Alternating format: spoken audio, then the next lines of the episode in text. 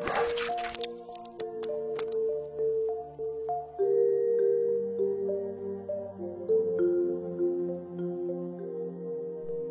các bạn, mình là Anh Thơ, phát thanh viên của chương trình podcast hôm nay. Quý thính giả thân mến, chúng ta đang ở trong tháng cuối cùng của năm 2021 và hướng về năm mới với những ước mơ và hy vọng tốt đẹp.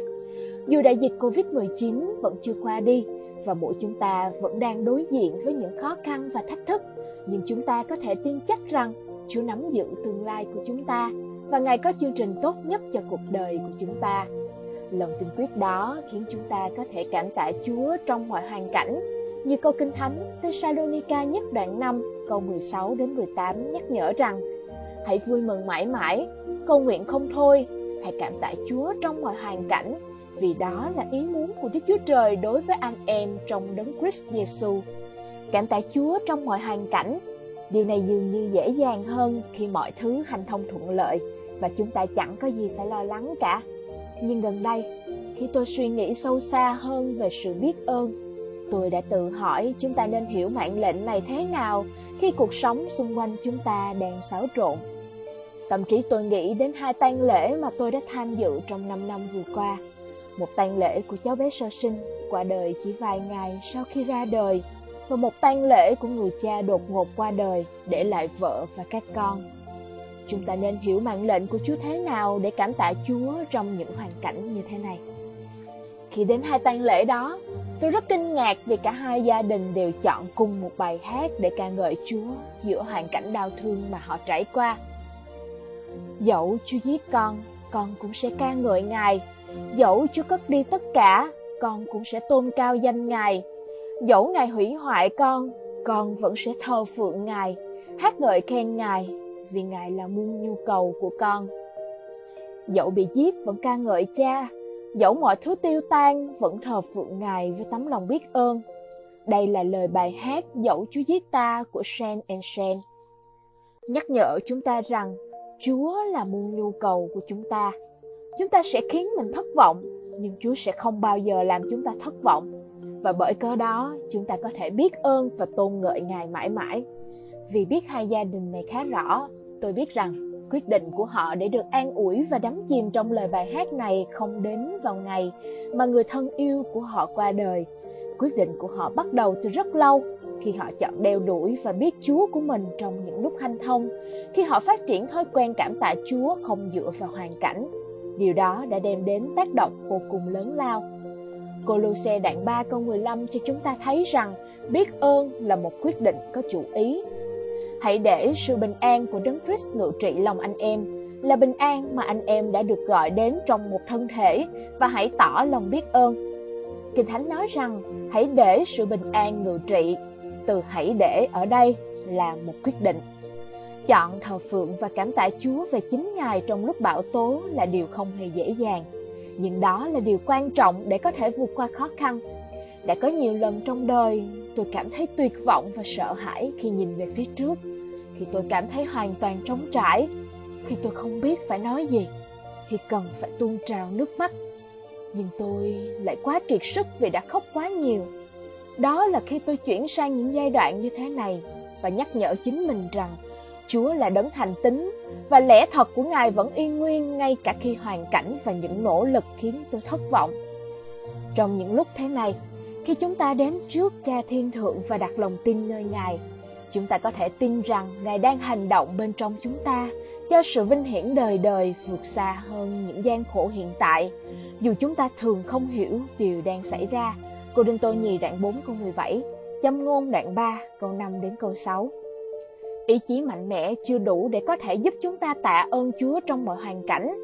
Chúng ta cần nhiều hơn thế. Việc tạ ơn Chúa đòi hỏi sự tin cậy hoàn toàn vào sự tốt lành và thành tín của Chúa, và nuôi dưỡng thói quen tạ ơn để trở thành một phần tự nhiên trong tấm lòng, suy nghĩ và đời sống cầu nguyện của chúng ta.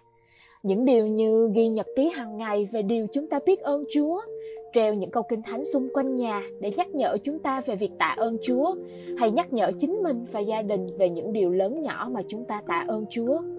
Đó không chỉ là thói quen tốt mà cũng là điều Kinh Thánh dạy trong Phục Truyền đoạn 11 từ câu 18 đến câu 20. Trong những lúc vui buồn, Chúng ta phải quỳ gối cầu nguyện, nuôi dưỡng tấm lòng biết ơn trước Cha nhân lành và chiến đấu mọi nghi ngờ bằng lẽ thật trong lời Kinh Thánh. Khi chúng ta làm điều này trong lúc hanh thông thì sẽ dễ dàng hơn nhiều để có nền tảng chắc chắn khi thử thách ập đến. Dẫu Chúa giết chúng ta vẫn sẽ cảm tạ Ngài. Cho tới hôm nay, tôi không thể nào suy nghĩ đến tang lễ của cháu bé sơ sinh đó mà không tuôn trào nước mắt. Đó là một trong những tình huống đau thương nhất mà tôi từng gặp phải. Tuy vậy, sự bình an và niềm hy vọng trong lễ tang đó, ngay cả trong lúc vô cùng đau đớn, đã để lại ấn tượng sâu đậm trong tôi. Điều đó mãi mãi đã thay đổi sự hiểu biết của tôi về việc tin cậy Chúa và biến Philip đoạn 4 câu 6 câu 7 trở thành thực tế rõ ràng đối với tôi. Đừng lo lắng gì cả, nhưng trong mọi sự hãy dùng lời cầu nguyện, nài xin cùng sự tạ ơn mà trình dâng những nhu cầu của mình cho Đức Chúa Trời. Sự bình an của Đức Chúa Trời vượt trên mọi sự hiểu biết sẽ giữ gìn lòng và trí anh em trong đấng Christ Jêsus. Philip đoạn 4 câu 6 đến câu 7. Khi chúng ta trình dâng những lời cầu xin lên cho Chúa với lòng biết ơn, Ngài ban cho chúng ta một lời hứa, không chỉ là sự bình an, mà là sự bình an vượt quá mọi sự hiểu biết, sẽ gìn giữ, bảo vệ lòng và trí chúng ta trong đấng Christ Jêsus. Khi chúng ta trình dâng những lời cầu xin lên cho Chúa với lòng biết ơn, Ngài ban cho chúng ta một lời hứa, không chỉ là sự bình an, mà là sự bình an vượt quá mọi sự hiểu biết, sẽ gìn giữ, bảo vệ lòng và trí chúng ta trong đấng Christ Jêsus. Bạn thân mến, giống như hai gia đình trên đã làm, chúng ta phải chọn để tin cậy Chúa và cảm tạ Ngài ngay cả khi chúng ta không hiểu.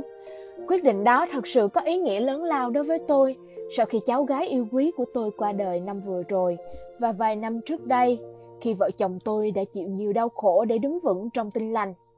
Chúng ta phải chọn, bất kể nỗi đau đớn thế nào, để nhớ rằng Chúa chứ không phải chúng ta, không phải quan điểm của chúng ta mới là định nghĩa về sự nhân lành. Luca đoạn 18 câu 19. Chúng ta có thể biết chắc rằng Ngài đã và đang thành tín để ban cho tất cả chúng ta sự bình an để chịu đựng ngay cả trong lúc đau đớn. Nếu bạn tham dự một trong hai lễ tang đó, bạn sẽ thấy rằng không ai cầm được nước mắt khi lời bài hát Dẫu Chúa giết ta được cất lên. Nhưng bạn cũng sẽ thấy lời hứa về sự bình an được thể hiện rõ. Đó là lời nhắc nhở mạnh mẽ rằng Chúa tạo dựng chúng ta để sống cuộc đời đầy biết ơn, không chỉ biết ơn trong lúc hanh thông, nhưng vẫn cứ tập chú vào Ngài ngay cả trong những lúc tồi tệ nhất. Nguyện tất cả chúng ta sẽ tin cậy nơi sự tốt lành của Chúa và sống cuộc đời tận hiến cho việc biết Chúa, đeo đuổi Ngài và cảm tạ Ngài, vì đường lối Ngài cao hơn đường lối của chúng ta. Ngài thật là đấng mà chúng ta cần. Cảm ơn các bạn đã lắng nghe chương trình podcast tuần này của ODB. Nếu bạn yêu mến chương trình này, hãy nhấn like và subscribe để theo dõi cũng như ủng hộ ODB. Cũng đừng quên bật thông báo để không bỏ lỡ những video mới nhất. Và nếu bạn có bất cứ điều gì muốn chia sẻ cùng ODB, hãy bình luận bên dưới hoặc gửi về email vietnam@odb.org nhé. Xin chào và hẹn gặp lại các bạn trong chương trình tuần sau.